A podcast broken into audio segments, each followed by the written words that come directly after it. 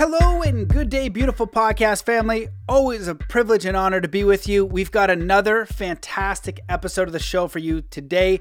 We have David E. Martin from Plandemic 2 back on the podcast. If you have not watched Plandemic 1, if you have not watched Plandemic 2, which is arguably even better because David Martin breaks the whole thing down from a high uh, a high overview and all of it is easily verifiable, nothing you can fact check um, that doesn't turn out to be true. It is all simply verifiable and um, irrefutable evidence. So in this episode, we talk about um, his communication system, how he gets all of this information is really fascinating. We talk about the World Health Organization, uh, the story of J.P. Morgan, the reset button, how tyranny starts with subtle trades, federal agencies funding Facebook, going back to the Knights Templar, how our monetary systems work, the patenting of the coronavirus, the genocide of Papua New Guinea, um, the solution for abuse and why COVID is a blessing, and so much more. So, this is a fantastic episode.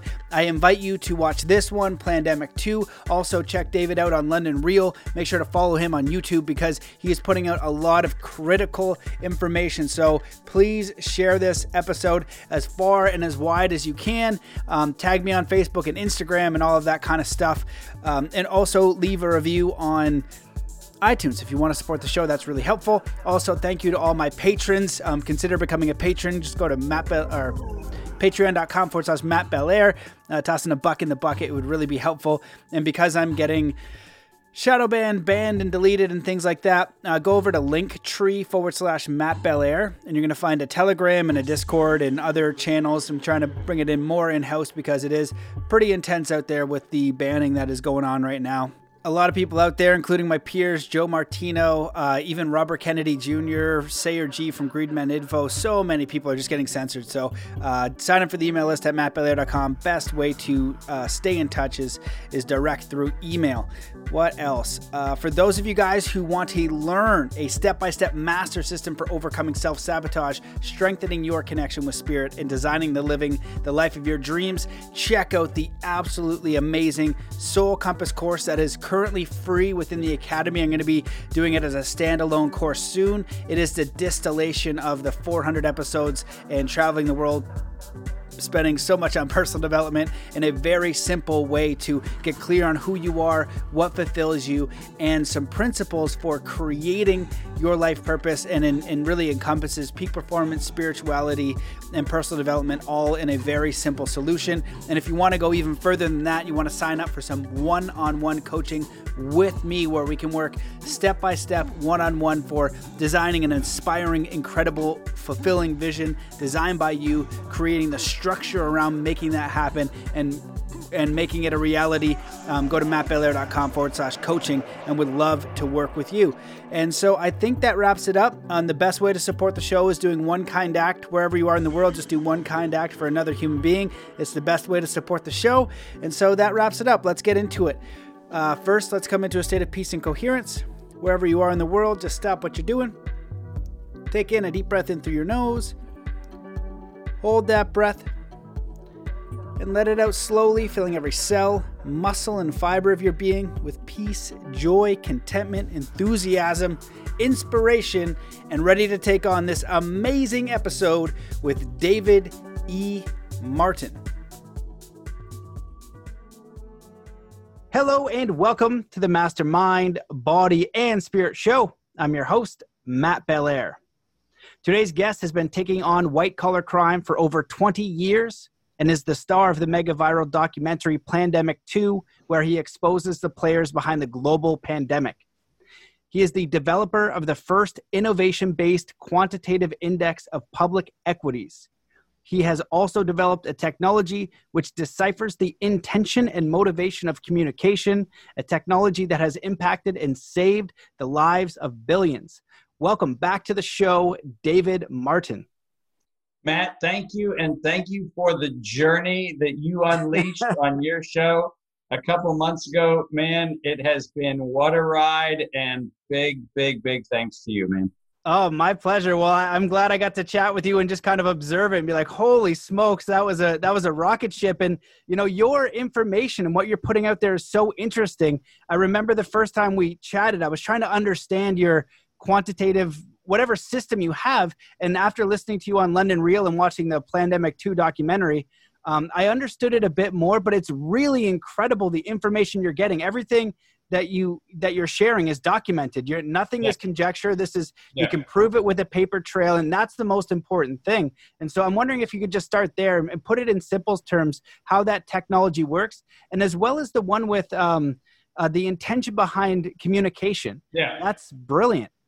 So, so Matt, the easiest way to think about this is you have been, um, you know, at a TED talk, or you have been at a at a presentation, or you've seen a politician get on stage, and you know within about five seconds whether they are just going off the cuff and extemporaneous, or whether they are reading from a teleprompter. And and you also know your brain can tell you, hey, hold on a second, I don't think that's that guy's words or that woman's words. I think they're just reading from a script. Like every single newscaster, where you sit there going, you know, they they they read a story about you know some horrific thing, zero affect, zero like no emotional response. So your brain has the ability to detect whether or not the linguistic fingerprint of what you're hearing matches a particular behavior. And you can sit there instantaneously, your brain goes, Oh, they're reading that to me. That's off a script. Or that's coming off the cuff. Or that's somebody else's words being parroted through a third person, right? So so so every in every communication signature has one of three variants. You're either the originator, like this conversation right now. Okay? You're riffing, I'm riffing, and anybody listening to it can go, I know Matt wasn't reading a script, and I sure as hell know Dave wasn't reading script. So we, we know that we could be an originator, or we could be a propagator, where it's not our words, or it's not extemporaneous. We're actually reading from a script. Now, that script may be ours and it may be somebody else's. But you would know very quickly by listening to me. You'd be you'd be able to know really quickly whether you're going, hold on a minute, I know Dave, and I know that's not sounding like him. So you could actually, in your brain, tell the difference between me that you expect to hear and me that you're hearing, and you could go, hold on a minute, I'm not sure that's him. And then the third layer is what's called a manipulator. So you got the originator, the propagator, and then the manipulator. The manipulator is when you are a spokesperson for someone else's message. Now, way back when when I started looking at the whole prospect of how to understand language. And by the way, when I when I talk about going back, my mother was a classic linguist, and one of the things we learned very early on was how to translate ancient Greek into English because she was obsessed with translating the Bible. And one of the things you find out is that the idea of translation is a really fascinating one because you find out that the intent of communication if we think about language in the most innocent way, we go, oh, we're trying to be understood. But that's not really true because what communication really is, is a way to reinforce the encoding of a tribal signature. You know, I'm using the English language, but by using the English language, I am now making my message inaccessible to potentially a Spanish speaker, a French speaker, a Russian speaker. Now, I'm not doing that because I don't want them to understand. I'm doing that because I'm facilitating conversation in this community. But if I wanted to switch into Spanish, which I could do, I would actually be intentionally enciphering a message to get to another place. The thing that your brain has always been able to do, Matt, is what our computers do. Our computers look at communication and we can tell the difference between an originated, a propagated, or a manipulated signal. And we go back to the 18th century. So 1786 is when our data starts. We have shipping records, sovereign decrees, patents, contracts, trade agreements, treaties, patents, copyrights, trademarks. We've got it from 168 countries with data that goes back to the 18th century, so 1780s. And we have monitored all forms of human communication in every language across all of the globe. And we have deciphered how to tell the difference between a message that you came up with because it was your idea, a message you came up with because you heard it from somebody else, or a message you didn't come up with, but you manipulated or propagated through your network. Holy crap. that's amazing. And so is it is this the same system that weaves in with the patents? And so that's yeah. when you watch Plandemic 2 and you uh, listen to the interview on London Real, you have it all documented. You basically expose Moderna, the vaccines, everything. Um, yeah. and it's all on public record. You're not it's yeah. it's there to be found. Yeah, remember public record's a funny thing. Just because it's hard to find it doesn't mean it's not public. You know, we we've adopted this narrative in our society that if it isn't the first page on Google search, you know, then it doesn't exist. And the fact of the matter is, Google is a curation engine, not a search engine. And people need to understand it never has been a search engine. It's never been the replacement for the card catalog in the library. We think of it that way, but that's because they're they're seducing us to thinking that based on the retrieval and the speed and and they tell you, oh my God, there's you know two and a half million pages that came back and we're showing you the first 30 right? So we think oh my gosh it must have been comprehensive. It must have found everything. Well the fact of the matter is google doesn't find everything. In, and more importantly it never has been a search and retrieval process. It has been an interrogate and curate process meaning it's about mind control Wow. Well, you know, there's definitely a lot of information out there that's just showing now the information can be for the highest bidder. So it yeah. can be it can be bought. And that's you explain that in your butterfly of the week today and I've looked into this. You call it the corporatocracy. And this is essentially when when people are bought out yeah. they're in public office which yeah. has happened before and it's not the craziest concept to wrap your head around um, but then when the plan starts to get executed that's where people think like how can how can something this big be executed well when you look at the pharmaceuticals and they're the number one lobbyists in in the government and they're also the number one advertisers on uh, television and then you bring in uh, big tech and how they're censoring everything that's not World Health Organization, um, yeah. it, it, becomes very obvious. Now, one thing you haven't talked about too much is the World Health Organization, or that I've heard, anyways. Uh, World Health Organization seems to have a, a big connection with China, also a big connection with uh, Gavi and the Gates Foundation and the whole right. um, vaccine world. And I'm just curious uh, what your thoughts are on all that.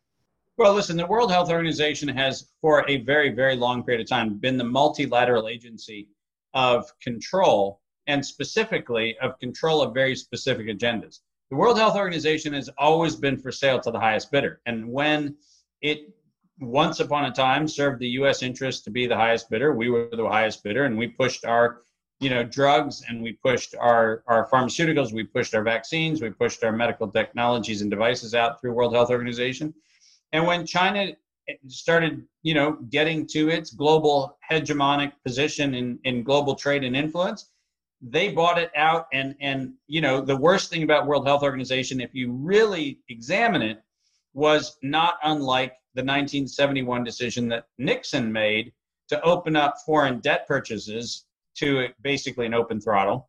Um, World Health Organization did the same thing. They made themselves for sale to the highest bidder, which is how the Gates Foundation and Gavi and all of these kinds of, of quasi public interests, but they're not public interests, they're private philanthropies guised as philanthropies, which are in fact promoting third party agendas. And, and the World Health Organization, as any other multilateral agency, is going to actually be entirely beholden to the capital that flows into it they are not going to take a position that actually angers their financial sponsors. And in the case of the World Health Organization, really by 2000, when Millennium Development Goals came out, the World Health Organization was sold. Um, there has not been a legitimate, clean operation out of there since 2000 and since the Millennium Development Goals. Well, there's a there's a lot of things I'm super curious about your insights on. So one of the one of the things that I see that's happening is a lot of people are kind of waking up to this. Whether you investigate one thing, it opens up that rabbit hole. You maybe you get really sick and you start looking into things, something with vaccines, or you you lose your job from COVID. Then you start questioning things and you you realize something doesn't add up. Then you start looking how deep the rabbit hole goes and you start learning about all of these horrendous things on the planet. And it it can feel hopeless. And i feel like yeah. being hopeless is not the space that we want to be in. And so when i look at things like the rockefeller banking and I, my original inquiry to myself was why do we still have war and how the heck is there starvation? If there's so many multimillionaires rice is not that expensive and we can give them some rice. And so you look at uh, confessions of an economic hitman how countries are taken over how people are deliberately um, harmed in, in various ways.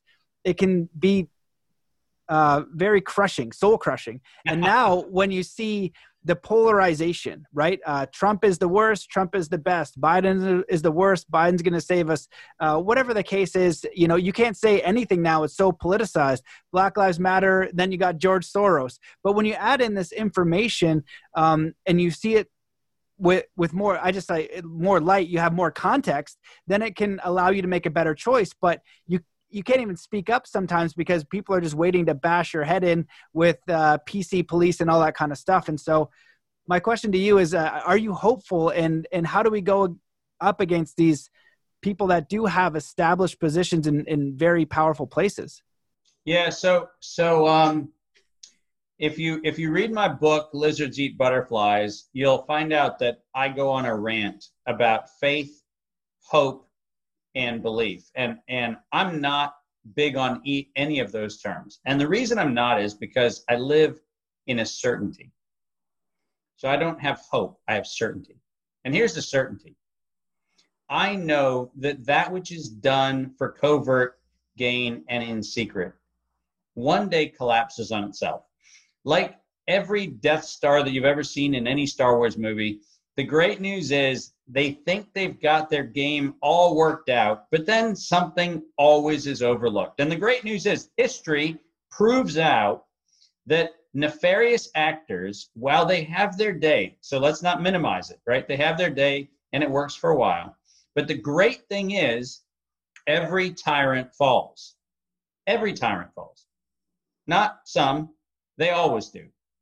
And, you know, I, I remind people that in 1913 and 1914, if you would have said J.P. Morgan was going to be felled by a congressional inquiry, people would have gone, "Oh no, no, no, no, J.P. Morgan, he's he, he's he's untouchable. There's no way. There's no way that that could happen." I mean, here's a guy who controls railroads and banks and insurance companies. There's no way he could be felled, except the Morgan Trust refers to the Pujo committee investigation is what probably stressed him to the point of killing him. You know, here's a guy, you know, he puts his pants on one at a time. Now, he does terrible things once he puts his pants on, and he may have done terrible things with his pants off. Who knows? But what I do know is that when investigations really opened up, the stress of him knowing that he was doing things that were inhumane and that were unjustified and that were based on greed and intolerance and entitlement and all of the things that are anti human, it cost him his life. And so when I look at where we are right now, I look at the fact that we are all here on this planet at this moment in time. And this is an amazing time to be alive because we have a reset button that's right in front of us. And the question is, are we going to hit it? Are we going to take the responsibility of saying, that this is, you know, what the Medici's were to papal Italy. You know, things had to change. And they had to change and they were going to change. And that doesn't mean that change didn't have abrasion and friction and all that kind of stuff. But we had the Renaissance, and we had the Renaissance because a few people said, we are not going to live under the tyranny of corruption forever. And what we're going to do is we're going to start celebrating life and we're going to start celebrating liberty and we're going to start celebrating free thought and education and we're going to start celebrating the aesthetic. And the fact of the matter is, every single tyranny that humanity has faced has always been born of projected apathy. And it has always fallen based on the overaccumulation of greed. So the good news is we are here exactly where we should be to actually hit the reset. And I'm part of the reset. You're part of the reset. Our conversation is part of the reset. So guess what? It's not hope, it's certainty. I love that answer, and you know, I feel like if there's one solution that people see, they're gonna they're gonna move towards it. I loved your analogy at the end of uh, London Real of just like moving toward a, a sweeter sound, you know, a nicer yeah. tune, and that's what people want. We want collaboration. We want to uh, build a better world. I look at like ancient Atlantis, if that existed, and I'm like, that sounds amazing. Like, what about just peace? And when I, you know, studied with the Native American elders, that's what they would say to me often. They would yeah. say, the next upgrade for for you guys is peace, just to be yeah. peaceful. And imagine, you know, if we lived in a world where, you know, Team China and Team USA collaborated, you know, and they were like, we weren't we weren't just for money and greed and power. We actually work together. But the nice thing is, we don't need our governments to tell us to cooperate. We can right. cooperate on our own. That's so, exactly right. And so, my question to you is: um, Do you think that the governmental system we have, or you have in the in the states, um, can function with the existence of these big uh, corporate powers and even um, the technology like Facebook and all of those people and influences? They came out of nowhere fast. When yeah. you acquire a billion dollars, it changes things quite quickly. I have a very wealthy friend, and uh, one of his mentors is a billionaire, and he said what changes when you reach a billion? And he goes bring your harpoon gun. And i said what does that mean? He goes it's a whole nother world. You can you can buy whole newspapers. Didn't steve jobs daughter buy uh, one of the new the whole newspaper? And then you can use it for political gain. And people yeah. just can't wrap their head around like that can happen. But that is what's happening. And we need to be able to see through that so we can make better choices together. Well so here's an interesting here's an interesting little puzzle. Um, every tyrant that has ever existed on this planet has always used the subtle art of the control of the narrative. Um, t- tyranny doesn't start with you know overt madness and oppression and, and violence. Tyranny starts with this series of subtle trades. And so if we go and we look at kind of what's going on with us, you know, for the last 35 years, we've been trading on this notion that the internet was this kind of free thing. Like it just was free. And, and we just kind of went with it. And we're like, oh, you know, we used to send mail. Now we send email. Oh, we used to, you know, go to the library. Now we search online. And, and somehow or another, it felt like it was free, but there's this little tiny gnawing sense in our head going, how did it, like, how did that happen? Like, how did all of this stuff, like, when I sent an email, like how did that feel like it was free but it wasn't? Because i know that somebody had to pay for the infrastructure. Somebody had to pay for the switches and the routers and the optical fibers and all the kind of stuff. But we kind of were left in this world of going oh well we're using it because it's free. Here's the funny thing matt. It isn't free. It never was. What we're doing right now is we are actually having the cost extracted from 35 years of uncontemplated delusion that this was free. There is no question that the Defense Department and the intelligence agencies that set up ARPANET, which became DARPANET, which became the Internet, were the architects of this amazing idea, which said, hey, what if we give everybody the access to put all of their information about their life, about their relationships, about, about their networks of people? What if we gave people a platform in which they could be seduced into believing that it was free. Guess what we'd get? We would get a map of every human relationship. We'd get a map of every trade. We'd get a map of every contemplated action. We would get a map of all sorts of things. And we're sitting here now going, oh, I feel like our privacy has been invaded. No, it hasn't. Are you really dumb enough to look at the financial statements of Facebook and Google and all of these companies and look at the mysterious hundreds of millions of dollars that just showed up out of nowhere? You know, Facebook was a bad dating app.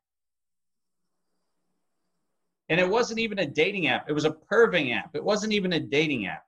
It was a perv app built by guys that wanted to prey on women. That app could not and should not have ever made it until federal agencies, which have been well documented, started pouring amazing amounts of capital in as investors. We were told. But if you go and look at the capital tables, you don't see people that got equity for it, which means that money came in from customers, not from investors. and a customer is getting something in exchange. And the number of people who looked at Facebook's IPO, because I don't know if you remember, but when Facebook went public, there was the other series of platforms like MySpace and like all of the stuff that used to exist in the Yahoo and all of the, you know, kind of the the the way back world of of other social media, which we don't even remember anymore. These are companies that not only had invented everything that we use now called social media, but these are companies that when Facebook was going public, they had to pull their S1 filing. They had to take it out of circulation, add a few billion dollars to buy the intellectual property that they didn't have, and then relaunch their S1 filing. And I love the fact that we were one of the only groups on the planet that commented at the time that Facebook was actually a cover up. Now, we're now finding out, are you ready for this? Facebook is a cover up. Newsflash, it's not news. It has been and it always was. But the fact of the matter is, when we as a people decide that we are going to jump unconsidered onto a platform that we're told is free, we should hit pause in our collective consciousness and go, what are the funders getting for this? So just because you can go to BitChute, just because you can go to Parler, just because you can go to all these other places, I'm still telling you, if you don't ask the question and the question bites you in the ass down the road, do not be surprised by your ass being bitten. Well, there's a there's a lot of documentaries coming out now, um, even one on Netflix, and at the end of that, they kind of had their own agenda there. You know, there's one of the hypnosis yeah. techniques where you do 90-10, so you just keep saying the truth to saying the truth, and at the end, boom, that's where they put in their little bit of ma- manipulation. And you know, when I was looking at what was going on in the world, understanding psychological operations was helpful and like hypnotic patterns and how yeah. that was run because they're incredibly powerful. They they work oh, yeah. really well.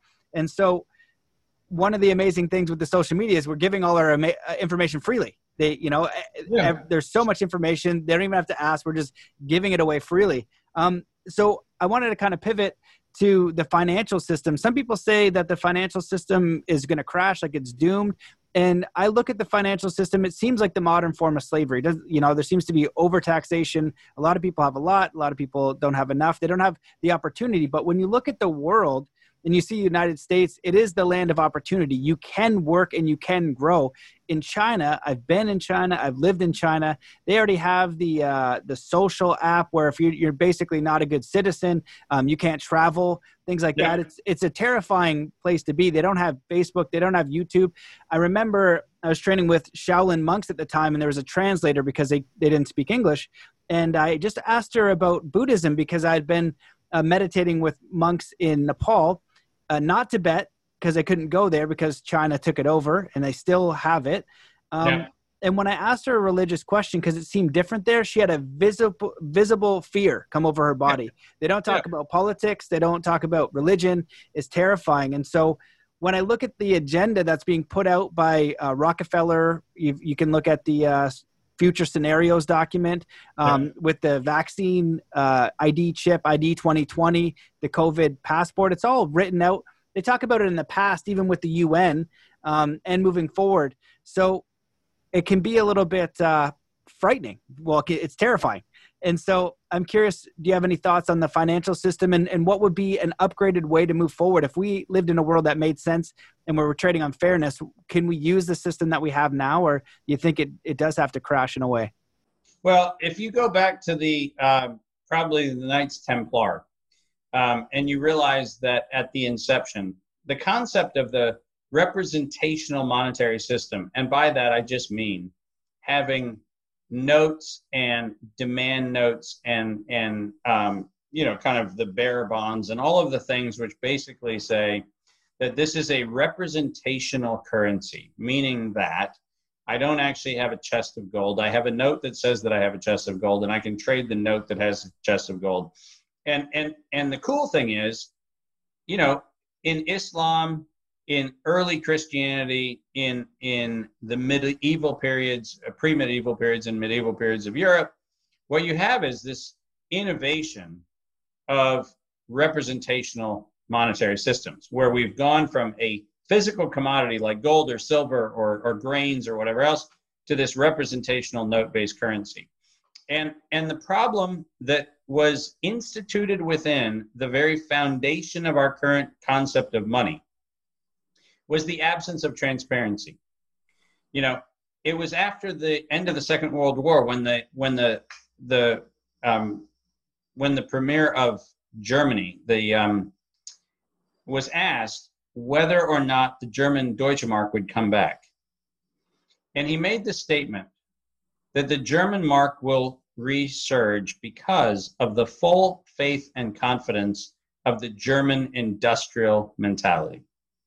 Now, what does that mean? That means there is nothing. It's not based on something. It's based on the full faith and confidence of a communal agreement around a thing. And this is, by the way, after Germany's been bombed to oblivion, right? So if you're going to have faith and confidence in the industrial output of a country where the entire infrastructure has been bombed to bits, that's an amazing statement. But the fact of the matter is, within 10 years, the Deutsche Mark had come back with an amazing amount of resilience. And what was that about? That was about the collective consciousness saying, we are standing behind this. Now, fast forward to 1971. And in 1971, when the world started asking the fundamental question, does the US have an economy that we count on going forward? The answer came back no. And a bunch of European countries decided to redeem their gold notes, and that gave rise to, you know, Nixon saying we're going to go off the gold standard. So, so the current monetary system as we know it died in 1971. So when I hear people say, well, what's the future of the system? That's like asking, what's the future of a corpse? And the answer is it'll be compost and then it'll go back into the earth and then it'll come back as a tree or a bush or a flower. We have to get to a very different place with respect to the way in which we transact the currency of value exchange. And here's the bottom line the bottom line is we can't fix the broken system that we currently have because the broken system we currently have, as incarnated by 1913 with the Federal Reserve, was based on the actuarial tables of death. The reason why we have a 30 year mortgage, the reason why we have a 30 year treasury is because at the turn of the last century, the average life expectancy of the blue collar worker was 30 years. That's why we have 30 years. We have a system that was premeditated and built on the death of a human being. And the deal was we will make your life barely tolerable enough that you'll play the game. You'll work for the factory, you'll work for the field, you'll work for the whatever else, and just on the eve of you retiring, we're pretty sure you're going to die. The great news is we're going to sell you term life insurance policies that expire a year or two before we know you're going to die. And the great news is that means we get to pocket all your money.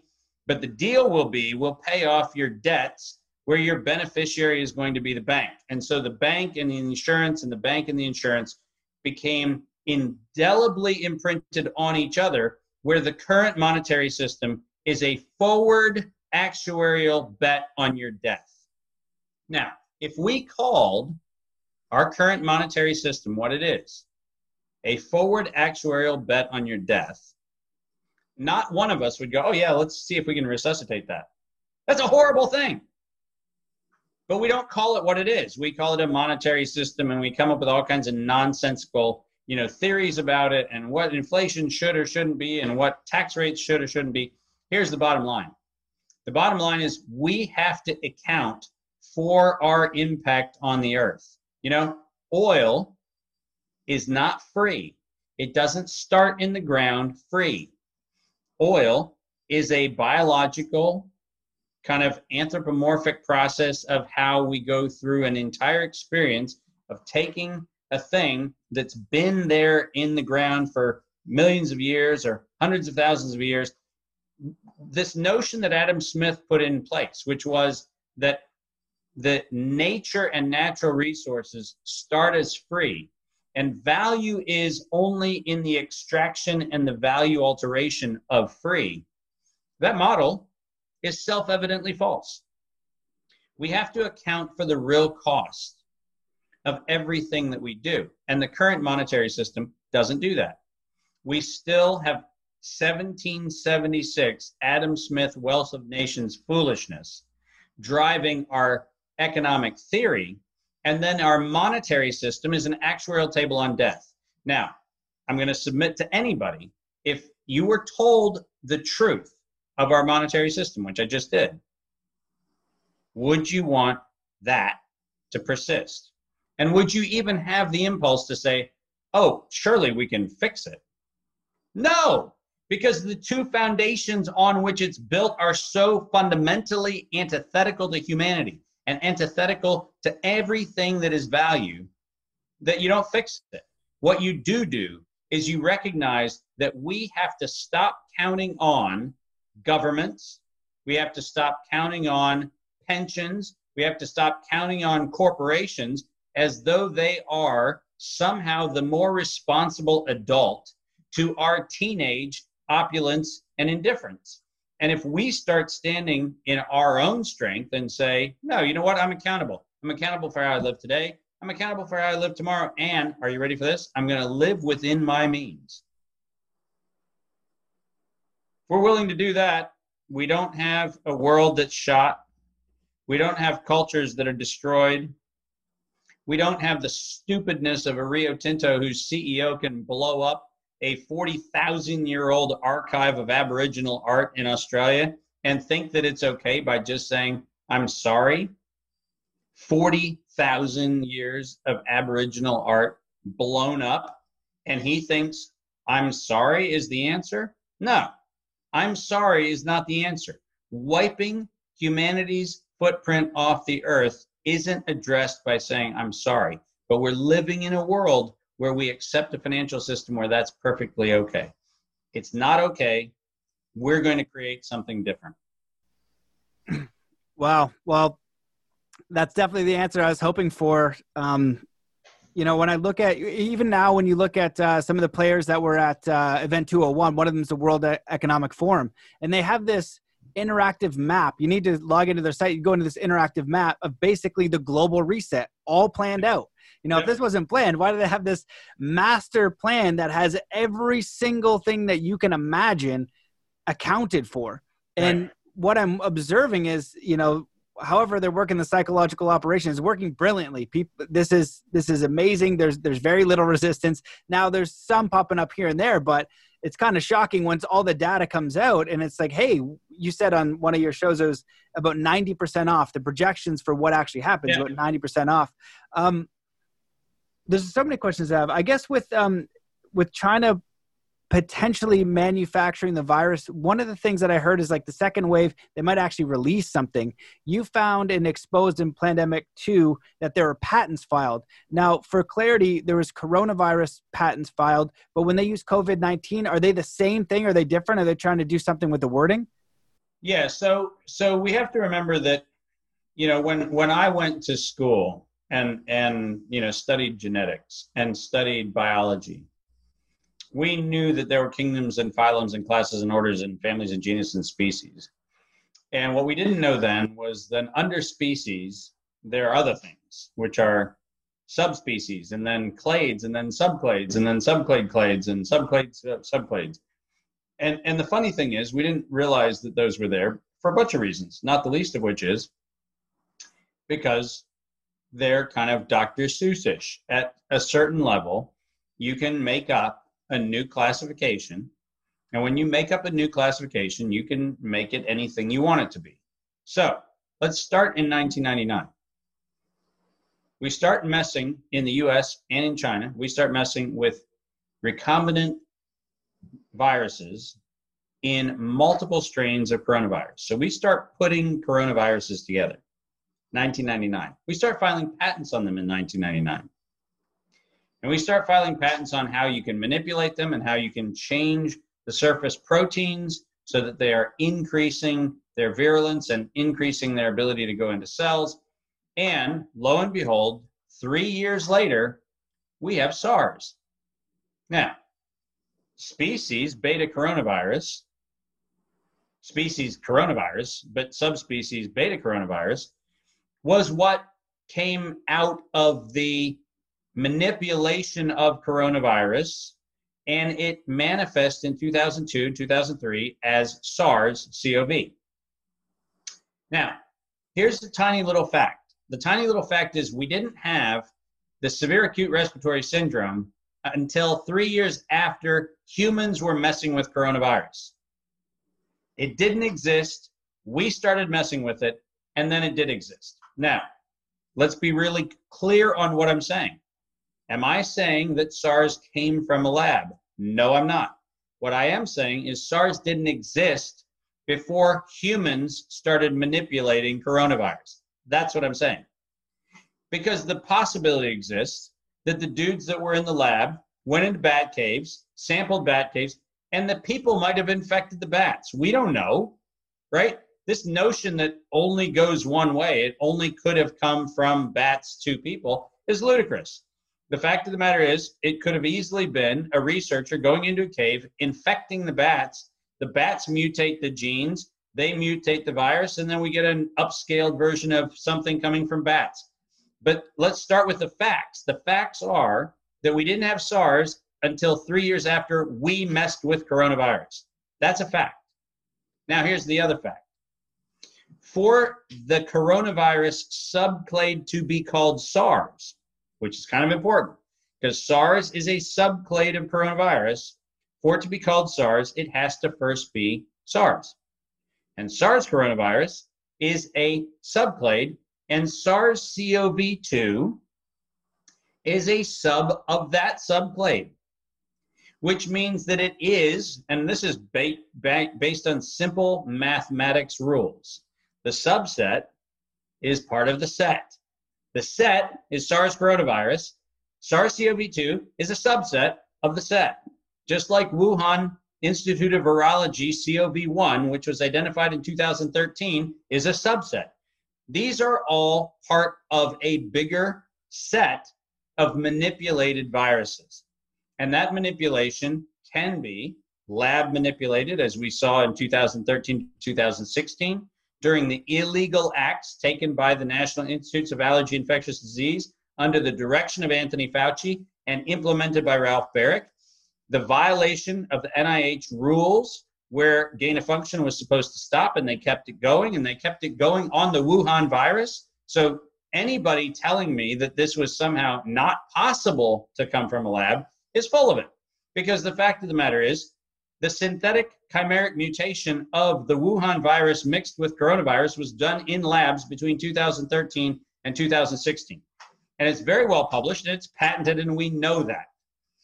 Here's the problem that I have with the really fundamental fact pattern that people aren't dealing with, which is the end of March 2019, when Moderna modified four patent applications, and in their modification of the patent applications, they make reference to the fact that coronavirus as a lethal respiratory pathogen may be released. And they said in their patent application, vaccine development was initiated. Now you heard the, the operative verb was initiated. If you wrote that you knew that a deliberate release of a respiratory pathogen was coming, you knew it was coronavirus, and you started vaccine development on March the 28th, 2019, which inconveniently is about eight and a half months before the alleged natural escape of bat coronavirus in a wet market in China. Something is self evidently wrong with the picture. Now, there is no question that what they wrote on March 28, 2019 was what they wrote. And there's no question that their writing in March of 2019 was echoed by the Global Preparedness Monitoring Board, Anthony Fauci, China's CDC, and Bill Gates's Dr. Elias, recited by them in September. The deliberate release of respiratory pathogen those phrases show up in March, they show up again in September, they show up back at Event 201, and then in December, we allegedly have a new thing. That is BS, and it's so self evidently BS that you can't even imagine the level of stupidity that's required to assume that that was all coincidental happenstance, particularly the Moderna statement that says vaccine development was initiated. That statement is a damning piece of evidence. Yeah, it, you know the the evidence that that this was planned is enormous. You know, yeah. The, there's so much hard evidence from multiple organizations and there is a money trail. And so when you start looking at it and you see it it's the all roads lead to the same place and many people have been saying what you're saying. You're not the only one. There's a yeah. lot of researchers when they look at it they find it they find the exact same things and then they see where we want to go and is there a reason? Is there a reason? How does bill gates pop up and, and say we're going to vaccinate the entire planet um, you know, a month into a global pandemic, quote unquote, that he predicted uh, five years before. You know, and then even Fauci um, saying something along the lines of this administration is going to experience a surprise pandemic. How do you experience a surprise pandemic? It's not a surprise then. You know it's coming. You can prepare for it. So the evidence is is everywhere. And my question is, if we can follow that evidence and we see that there are big global players, you know, and you call it the corporations kind of influencing yep. influencing things and you know dwight eisenhower in his speech basically warned about this he said you know we have these medical establishments and these scientific establishments that's really great and he says it a lot more eloquent than this but we also need to be aware of that centralized power because yep. if that gets into the wrong hands they can use it for influence and maybe yep. they even start out good and like you said you give them the benefit of the doubt for a bit then all of a sudden like whoops like this is going to be very damaging for a lot of people. That's going to only yeah. benefit a few. And so we look at the elections coming up and a lot of it seems you know one of the things that i thought was like man it looks like the states is getting is under attack because your your middle class is getting destabilized. There was an, a report called the iron mountain. They say i don't know if it existed. It's a legit report or not but allegedly by kennedy if we achieved peace in usa uh, what threats will we face? And it talks about um, certain scenarios that you would go through, and you look at uh, the the Rockefeller Future Scenarios document, you're in the you're literally in the lockstep of a released virus with and and this is how they played it out in Event 201 as a as well. And so when it when we're coming up to an election year right now, and now you're looking at mail-in ballots and there's no debates. And and the other thing with this, in a democracy, you have debates. Where was the educated debates on masks? Where's the educated debates on vaccines? If you look at the debate versus uh, Kennedy versus uh, Dershowitz, he destroys them because Kennedy is on facts and truth and wanting more information. And Dershowitz, I think he maybe even just did it just to, to expose that because there's there's no ground to stand on. There's no reason yeah. for this, and he exposes all of it when you have that. And so I guess my question is, what do you think is going on? Because I, I even saw Trump address the UN and he essentially calls out China. And this was a few days ago saying, hey, we're aware of what you're doing. And a lot of the world is. I worked on um, organ, uh, exposing forced organ harvesting that's been going on in China for over 20 years, specifically targeting falun dafa practitioners going into jail you lose all your rights and they're they're killing people they've been doing this for 20 years and i only found out maybe four or five years ago. And I was like, oh my God. Um, and then to keep going into human trafficking, and some people talk about pedophilia, pedophilia rings.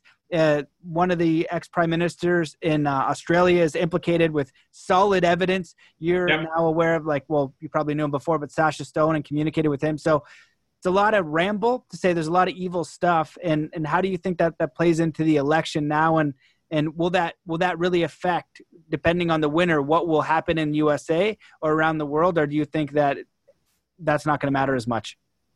Well so so you know if we sit back and, and really examine what's happening the, the great news is that that certainly since the 1960s and the question would be pretty fair to ask even before that but since the 1960s um, we have not had a democracy in the United States.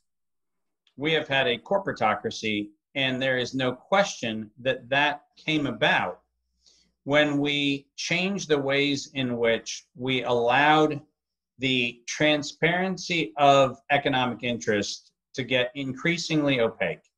So much so that by now, the average seated member of our Congress or the average presidential campaign goes from tens of millions to billions of dollars as the cost of admission, which means that you have to sell yourself to be in the public sphere. You know, we do not have grassroots campaigns. We do not have as much as Bernie Sanders wants to be held up as the, oh, he was the, you know, he was the people's candidate. No, he wasn't. He was serving a series of agendas, like all of them are serving a series of agendas. Nobody has had the audacity, save Michael Bloomberg. And Michael Bloomberg actually did make a very interesting foray by saying, hey, I'm really rich and I'm going to fund my own campaign. Now, you also know that it wasn't money. And that's the cool thing about Michael Bloomberg's campaign. It proved that money isn't enough. You have to have dirt on somebody too. You have to have the ability to not just buy their soul, you have to have their soul in an iron trap. And it turns out that no matter what is going on right now, the number of individuals who are compromised into the positions of manipulated leadership far exceed the number of people who are actually in leadership because they deserve it or the public could fairly place confidence. Nothing could be further from the evidence of that with respect to what people thought than where you know you look at New Zealand and and there was this fawning all over Jacinda about how she's an amazing prime minister, amazing prime minister, and then you find out that she sold the country to Gavi and to the Gates Foundation for a bowl of porridge. And you're sitting there going, hold on a minute, this was the savior of the world. And and you look at other saviors of the world. World Economic Forum is full of it. Look at look at what happened with Paul Kagame in, in Rwanda. And here's this guy who's the model of the future of, of African leadership, only to find out that if you actually push very far, you find out that he was very involved in the political assassinations that got him to the presidency. So, oops, there's that problem. No matter where you turn right now, Matt, we've got a fundamental issue. And the fundamental issue is we, the people, have surrogated our lives and our fortunes to individuals who have sold their souls for the 30 pieces of silver. Where we are as a society right now, and this is not unique to the United States because it's happening all over the world. What we must do is we must recognize that the political system that was put in place and then hijacked by corporate donations that are opaque and not disclosing their interests, whether it is, and, and let's look, let's let's keep it a broad brush right now right now, right now, in Bougainville, Papua New Guinea, which is the autonomous region of Bougainville, which was carved out in 1967 as its own autonomous region, the presidential election just took place. A new president has just been selected in the last two days. Immediately, people started saying we must bring the UN in to help figure out how to organize the next phase of the autonomous region of Bougainville's government. Now, little trip down memory lane. The reason why Papua New Guinea is Papua New Guinea, and the reason why Bougainville was the site of the corporate based genocide promulgated by Rio Tinto and Bougainville Copper Limited. The reason why all that happened was in 1967, the government of Australia, under the protectorship of the United Nations, was awarded Bougainville, Bougainville Copper Limited, one of the largest copper assets on the planet, they were awarded it for the trouble of administering Papua New Guinea after the Second World War. Now, I've lived in Papua New Guinea. I have tons of family and friends in Papua New Guinea. I love Papua New Guinea. And I'll tell you what, Australia didn't have any trouble administering Papua New Guinea, but the UN divvied up the Pacific and gave Australia the largest then measured copper reserve on the planet. Turns out that by 1989, the people felt like they were being screwed. You know why they felt like they were being screwed? Because they were being screwed. That's why they felt like it. And there was a civil war. 20,000 people lost their lives. Corporate genocide. Nobody debates that. The only reason why Bougainville didn't ultimately end up on the genocide list is because Rio Tinto and Bougainville Copper were found to be guilty of genocide, but they were tried in the wrong venue. So they got their charges thrown out. So they really did get convicted of genocide. They actually just had charges dismissed. This UN, the UN that sanctioned genocide, the UN that sanctioned the giving away of a whole country and its entire population, that UN is now being insinuated into the autonomous Bougainville election. And you sit there going, hold on a minute, just stop. The fact that UN, the UN even has a role to play other than to being held accountable for genocide should be the end of the conversation.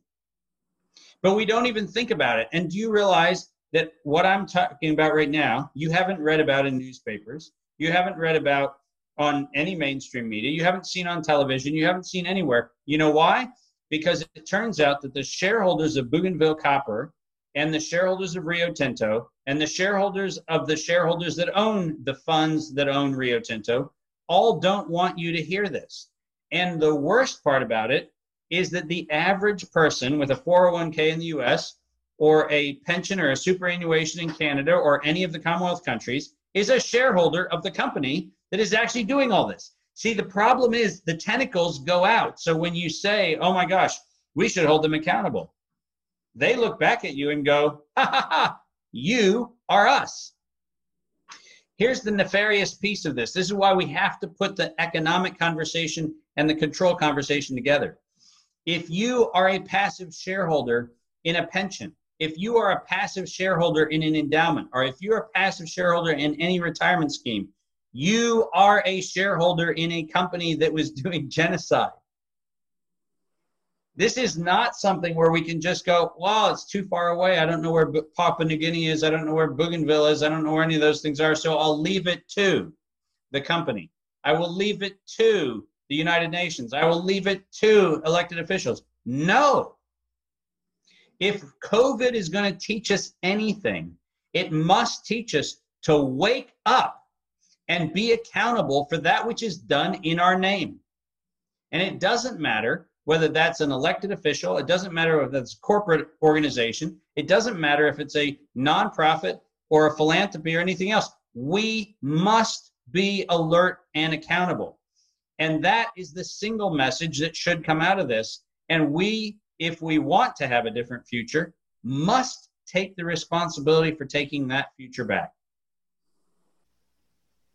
Wow, beautifully said, very well put, and uh, extremely depressing. You know, like it's you know it, when you it's so it's so crazy because there are so many atrocities that go on on the planet that people are completely unaware of. And I did a podcast with Alex Tsakiris, who is Skeptiko Podcast, and it's pretty big, and he's definitely a skeptical guy.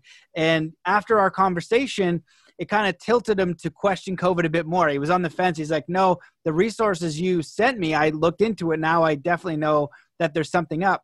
But one of the things he said on my podcast was so interesting. It was a great, great podcast. But I talked to him. I, I said, yeah, you know, I think that people can live their life from like right livelihood, something that they enjoy doing. Um, and and it helps others. And he was kind of giving me pushback on that, which I thought was hilarious because 10 minutes before that, he wrote a book and it's called Why Evil Matters How Science and Religion Flubbed a Big One. And he and he says to me on the podcast, the skeptical guy goes, if we know there are groups of people on the planet that do these rituals where they traumatize children so that it's easier for an entity to take over their body, we need to figure out if that actually happens or not. And I'm like, Alex, you just said the craziest dark thing I could ever imagine right. that I'm kind of aware of, of from human trafficking and the occult and stuff like that. And you're giving me crap about making a like being successful in something you're passionate about. I was like, what is going on here? Like it's yeah. it's madness. And so um I guess my question to you is like when you go down these rabbit holes, which I have, and sadly, but human trafficking, um, and you look at uh, um, Out of Shadows, they talk about even adrenochrome, things yeah. like that. Yeah. Um, some of these theories they talk about possibly releasing kids from underground tunnels i've only heard here say no solid evidence on any of that stuff but human trafficking tons 400 million in a human trafficking condition it has to be organized uh, yep. 80,000 kids in the states alone go missing to human trafficking.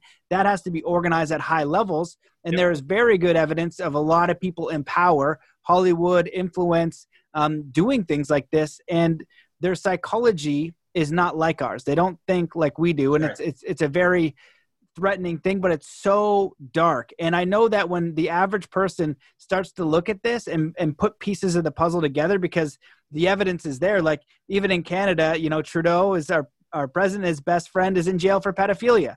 You know, right. um, we have human trafficking problem at our ports. He's changing. We're defunding support for human traffickers in Canada, while he's his his uh, own private charity is is profiting. And so it's like this is this is documented and obvious. And so my question is, have you gone down those rabbit holes as well? And do you do you know if there's any solutions? Because for me, when I when I was there and some of the people I know going into it, it's crippling. It's like you can't even imagine it's real. And the kind of follow up question is, if I know, how do I provide the solution? Like the reason why I'm so grateful that you exist is because you know of the evil crap and you can do something about it and prevent it. And for me and a lot of other people, you hear about it as like, I don't want people to starve to death. I don't want people to be in human trafficking conditions. And then look, there's all the evidence for this person who should be brought to justice or at least made an inquiry about who is doing that.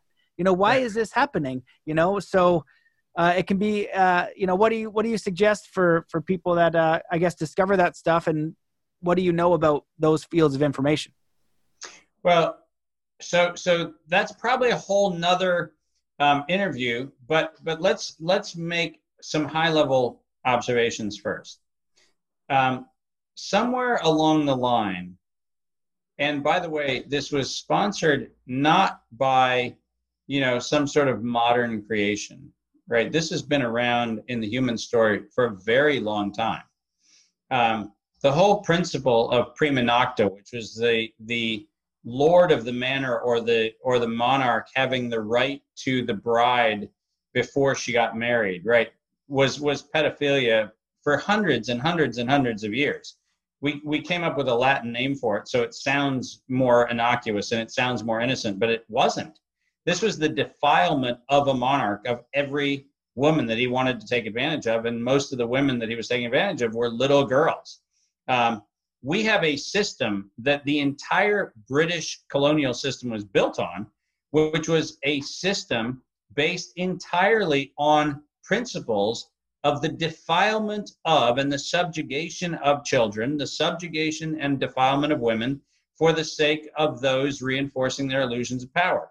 So we have a really big problem that is actually endemic throughout our leadership structures and throughout our illusions of power. We have a system where the way in which a person is selected is by their ability to oppress. And that, by the way, look at what happened with Cardinal Pell in Australia. Look at what's happened throughout the Catholic Church and the sex scandals in the Catholic Church. Look what happens in mining enterprises all over the world where you have open and shut evidence in financial statements of things called hospitality houses. You know what those are? Those are not brothels, they're sex slavery facilities. And if you look at the financial statements of an enormous number of the mining and extractive industry companies around the world, those are actually published in their financial statements. And you know who gives a rip? No one. No one. No one. You just sit there and you ask the question when do we actually decide we're going to care? Because the fact of the matter is, there is now an entire generation of people in leadership who think that the way in which they become leaders is by the predation on children, the predation on women, and the subjugation of those who they think are less than themselves. I'm going to tell you where you start you start by doing an internal examination. And the internal examination is a very simple question Where am I taking advantage of someone I've decided is less than? I'm going to tell you something that blows people's minds. People sit there going, "Oh, well, you know, you you you made it on Plandemic and you made it on you know Brian Rose and you made it on this. Why are you doing this podcast with this person who has 300 followers or 200 followers? Well, the answer is because that's what I choose to do. I choose to look at every human being as a sovereign and sanctified being. I look at you and I acknowledge the fact that but for you and our conversation several months ago, there's a high probability I wouldn't have been on Plandemic. When is it okay for me to forget you? When is it okay for me to say you're no longer important because I'm now trading in this other league? And, and I'm telling you what, Matt, this is the insidious nature of abuse. We we have these gray scales where we put ourselves into a hierarchy of how important are you, how not important are you, et cetera, et cetera. The first thing we must do is address that in our own lives. We have to get to the place where we acknowledge any place where we have decided hierarchy means someone else is not important and we need to root that out.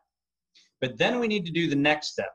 And the next step is not just the internal check on that, but starting to look at how we treat our families, how we treat our spouses, how we treat our own children, how we treat the children of others.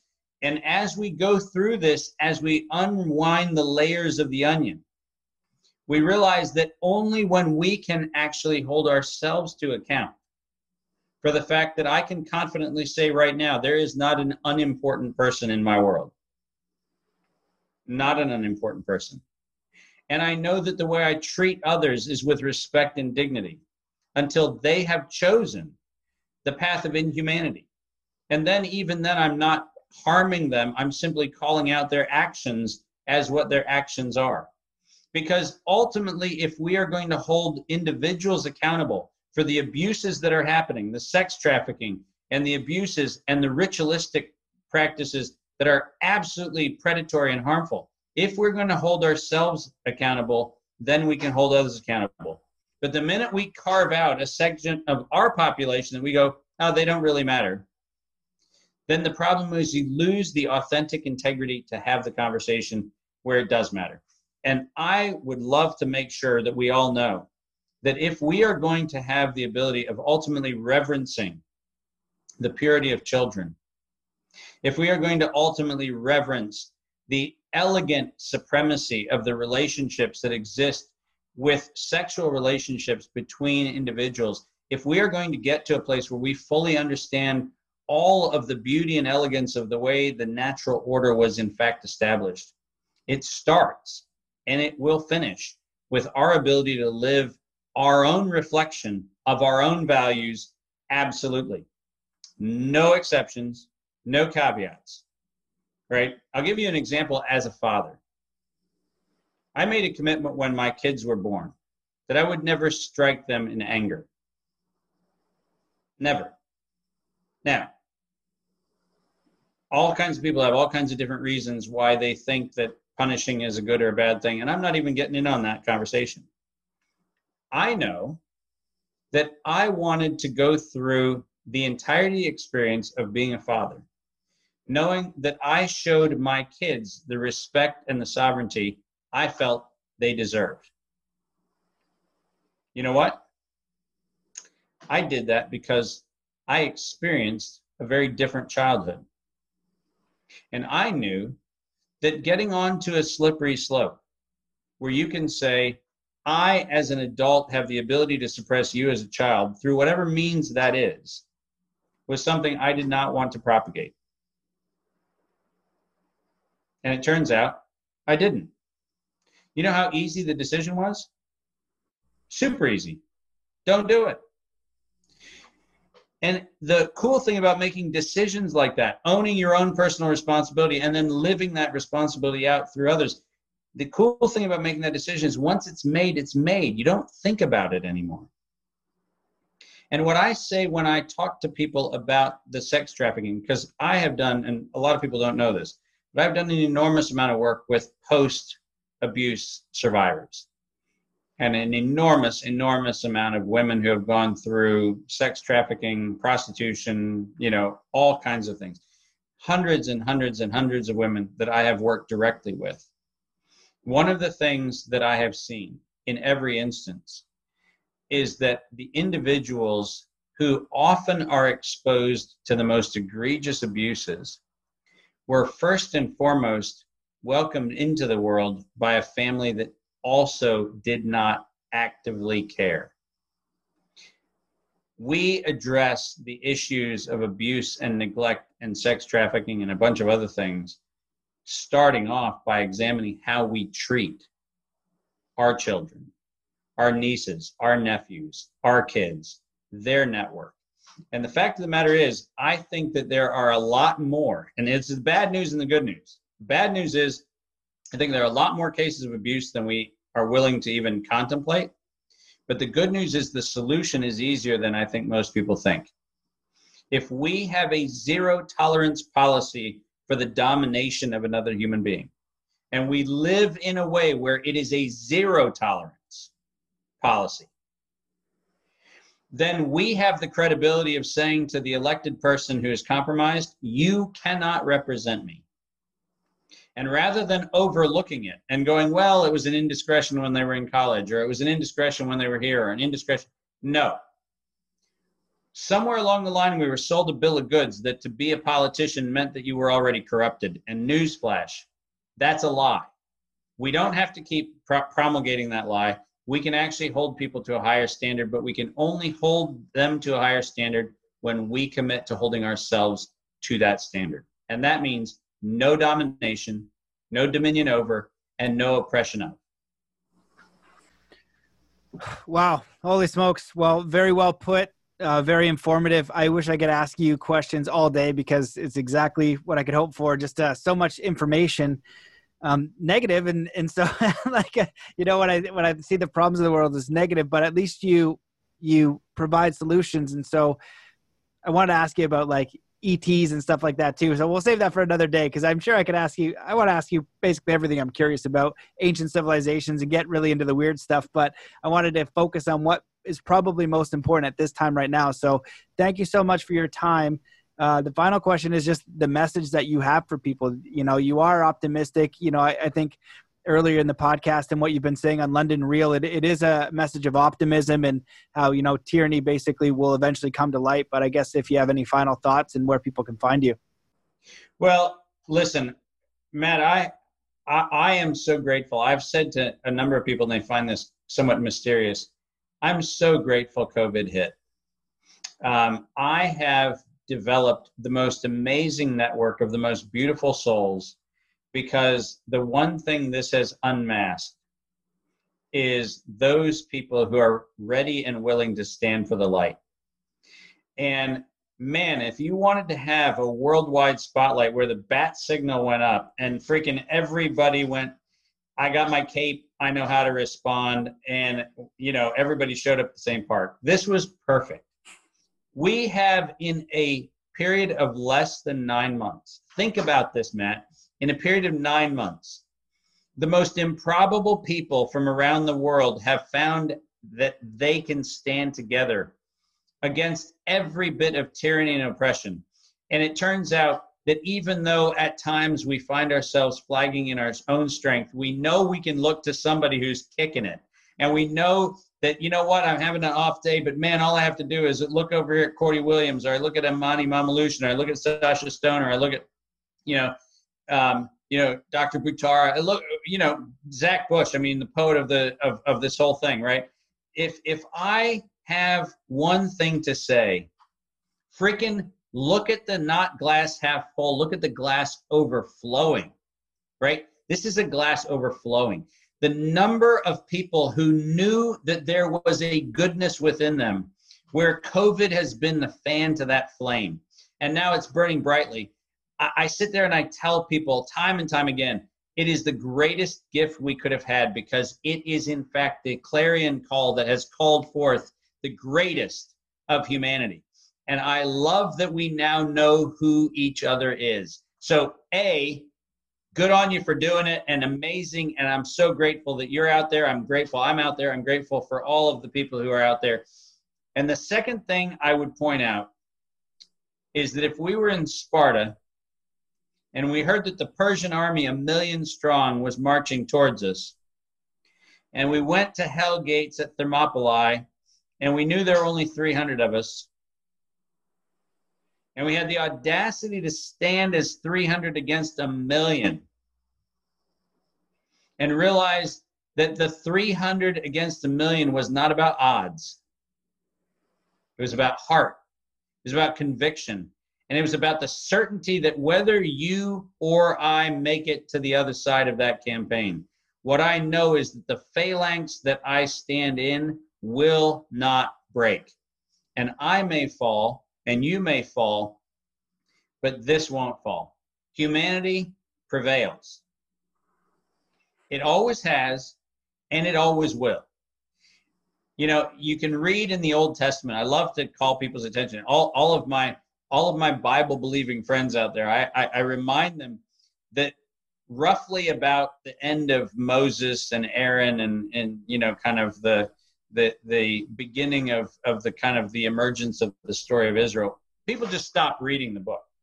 But but that's a shame because there's a whole bunch of little books that are the end of the Old Testament in the in the in the Bible right and and a bunch of those little books are over and over and over and over again stories that are basically the same story the great news is you don't have to read them because they're all the same story shit happens, people fall away, you know, despot kings rise up, all kinds of terrible things happen. A prophet comes along and goes, Oh my God, this is really shitty. And they say all their doom and gloom and they wear sackcloth and ashes and they eat locusts and they do whatever they're doing. And, and, and basically they get to a despondent place where they go, Oh my God, I'm the only one.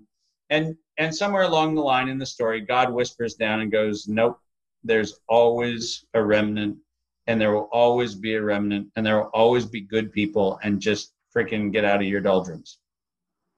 And then you get like books like jeremiah where you have 10 or 15 or 20 like near death experiences where he's willing to just bag it. He's saying i'm done. You know that everything is bad everything's going to hell this is all shitty and and and, and all the time there's this echo that comes back nah just hold on dude like i know it's a tough day for you but like there's always a remnant of people.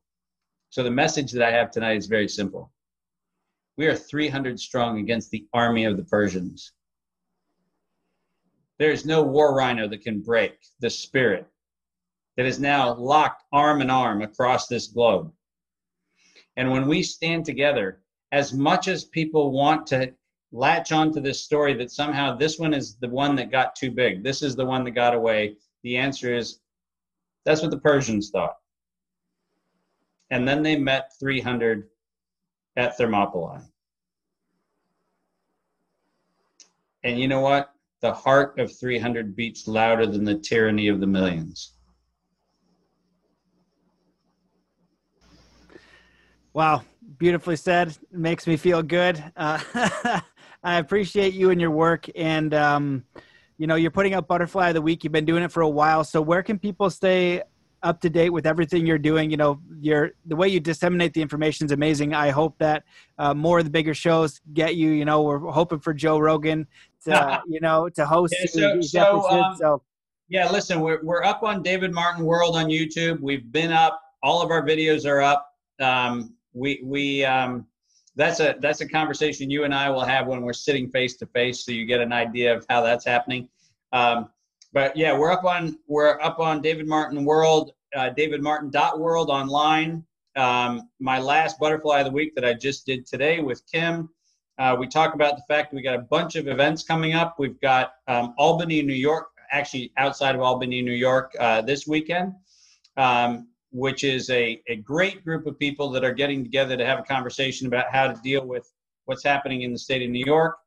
Um, the week after next, I'm going to be down at Jekyll Island, the birthplace of the Federal Reserve, Jekyll Island, Georgia, um, at the Red Pill Expo. Uh, G. Edward Griffin and a great group of people getting together there. There's going to be a lot of time for people to connect there. Um, one of the great things about it is G. Edward has made an event that is going to be a great opportunity to rub shoulders with and have these kind of conversations late into the night, early into the morning, whatever we need to do. But it's going to be a great time to press the flesh with people, like I said, who are standing together.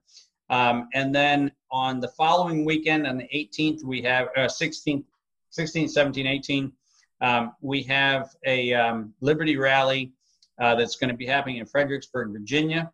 Um, once again, an amazing group of people getting together, and each one of these is about bringing together people where we stand together, make it very clear that this is not an individual campaign. This is not a Matt Belair, Dave Martin show. This is about all of us standing together, working together, making sure that the voice of humanity does not fall silent. Um, and those things are happening. And you know what? I uh, I look forward to the next time we get together, Matt. I look forward to the conversation about what my wife likes to call the ifs, not ETs, the ifs, interplanetary friends. One of the great things, if you know Kim at all, what you know about Kim is she loves to assume that what is out there is good and sparkles and is awesome. and the whole concept that, you know, the out there other planet things are or other solar system things or other galaxy things are are somehow terrifying and here to take over the world. You know, in Kim's world, they they sparkle with her. They're bright. They're shiny.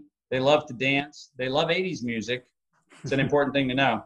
Um, they they love 80s music and um, and she calls them the ifs, the interplanetary friends. So um, we'll have a conversation about the sparkly ifs next time we get together. Sounds good. Sounds real good to me. Well, thank you so much for uh, your work and coming on the show. I definitely look forward to uh, staying in touch. Tell Kim I said hi. You had great shirts today, so uh, loving the yeah. butterflies. So yeah, I look forward to the next chat. All right. Thanks a lot, Matt. Take care. See you, David. Bye. Bye. There you have it, guys. The absolutely amazing David E. Martin. I hope that you enjoyed this show. I highly encourage you guys to go follow David Martin on YouTube. Follow him anywhere he's putting out content. Listen to the Plandemic 2 documentary. You have to search for it on BitChute because it's banned Check him out on London Real. Uh, he, he's really doing extraordinary work, and we are building community together, finding solutions, finding truth, exposing corruption is a part of it. And so let's do this together as a global family. Highly recommend checking out his work to um, and following his work. He's really on the pulse of so many incredible things. Uh, if you like this episode, please share it as far as you can. Consider leaving a review and becoming a patron. It really helps. Uh, if you want to join the Academy, would love to see you in there as well. You can find all of that at mattbelair.com or linktree uh, forward slash Matt Belair. You're going to find all the links to the communities in there. Would love to hear from you, have you in the community, and uh, be connected. So, that wraps it up. Uh, let's come into a state of peace and coherence. Oh, also, the Quantum Heart Journey stuff is coming out soon, so you want to sign up for the email list for that because I'm going to be doing exclusive launch offer for only my list and only the uh, patrons and people in my close community. So the Quantum Heart's going to be amazing, and there's a lot of other stuff coming out soon. Just kind of putting all that together, mixed with researching and all the fun stuff that goes with podcasting. So so make sure you sign up for the email list and uh, stay up to date with all that. So that's the uh, that's the last housekeeping. So let's come to a state of peace and coherence. Wherever you are in the world, just stop what you're doing. Take in a deep breath in through your nose. Hold that breath and let it out slowly, filling every cell, muscle, and fiber of your being with peace, joy, contentment, enthusiasm, inspiration, and ready to take on the rest of the day. So thank you so much for listening, and we'll see you in the next episode.